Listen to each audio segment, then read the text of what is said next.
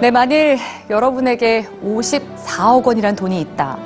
이걸로 뭘 하실 건가요? 상상만 해도 행복한 비명이 절로 나오는데요. 지중해 몰타 섬에 사는 카트렌본 부부는 그 돈으로 이렇게 배를 한 척 샀습니다.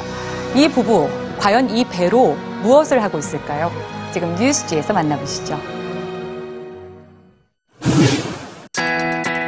아름다운 바다 지중해. 그러나 최근 이곳은 죽음의 바다로 불리웁니다. 지난 한 해만 지중해를 건너다 숨진 사람은 3,072명. 이들은 유럽으로 가려는 아프리카와 중동 지역의 난민들이었습니다. 고국에서의 가난이나 굶주림, 분쟁과 폭력에서 벗어나 더 나은 삶을 찾으려는 사람들이었죠.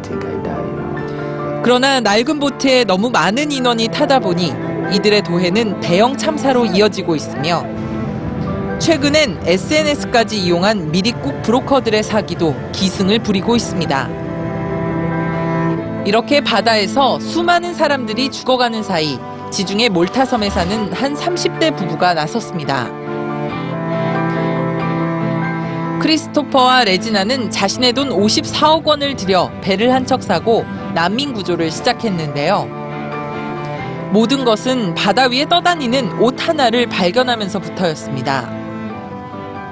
We were in 2013 on a holiday on a boat that we chartered, and we were between Lampedusa and Tunisia, and we saw floating a jacket in the sea. It was a winter jacket. Our captain told us that probably that was a jacket of one of the migrants that didn't make it. So we decided to do something for them. 그리고 부부는 얼마 후 마치 운명처럼 TV에서 프란치스코 교황의 호소를 듣게 됩니다.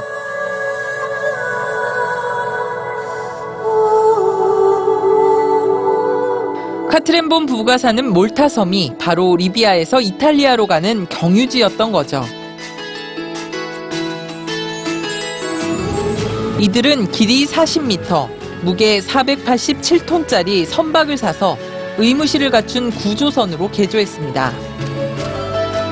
표류하는 난민을 찾기 위한 드론도 2대 구입했죠.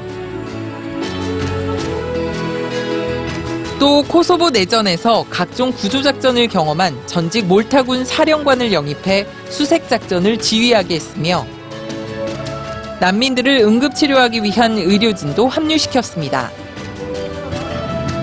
결과는 놀라웠습니다. 이들은 2달 동안 무려 3,000명의 난민들을 구했습니다.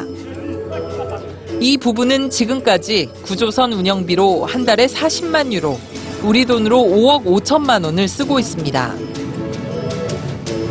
처음엔 자비로 시작한 일이었지만 부부는 이 구조 활동을 유지하기 위해 사람들의 돈을 모으는 크라우드 펀딩 방식을 이용하고 있죠.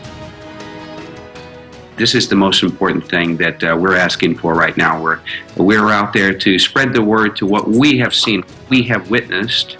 This is something that one family cannot do alone. And I believe that the world community should recognize this problem as a problem of our time. 사람들은 흔히 현대인들이 타인의 고통에 공감하는 능력을 잃어버렸다고 말합니다. 과연 카트렌본 부부의 이러한 도전은 앞으로 전 세계 각 공동체들에게 어떤 영향을 미치게 될까요?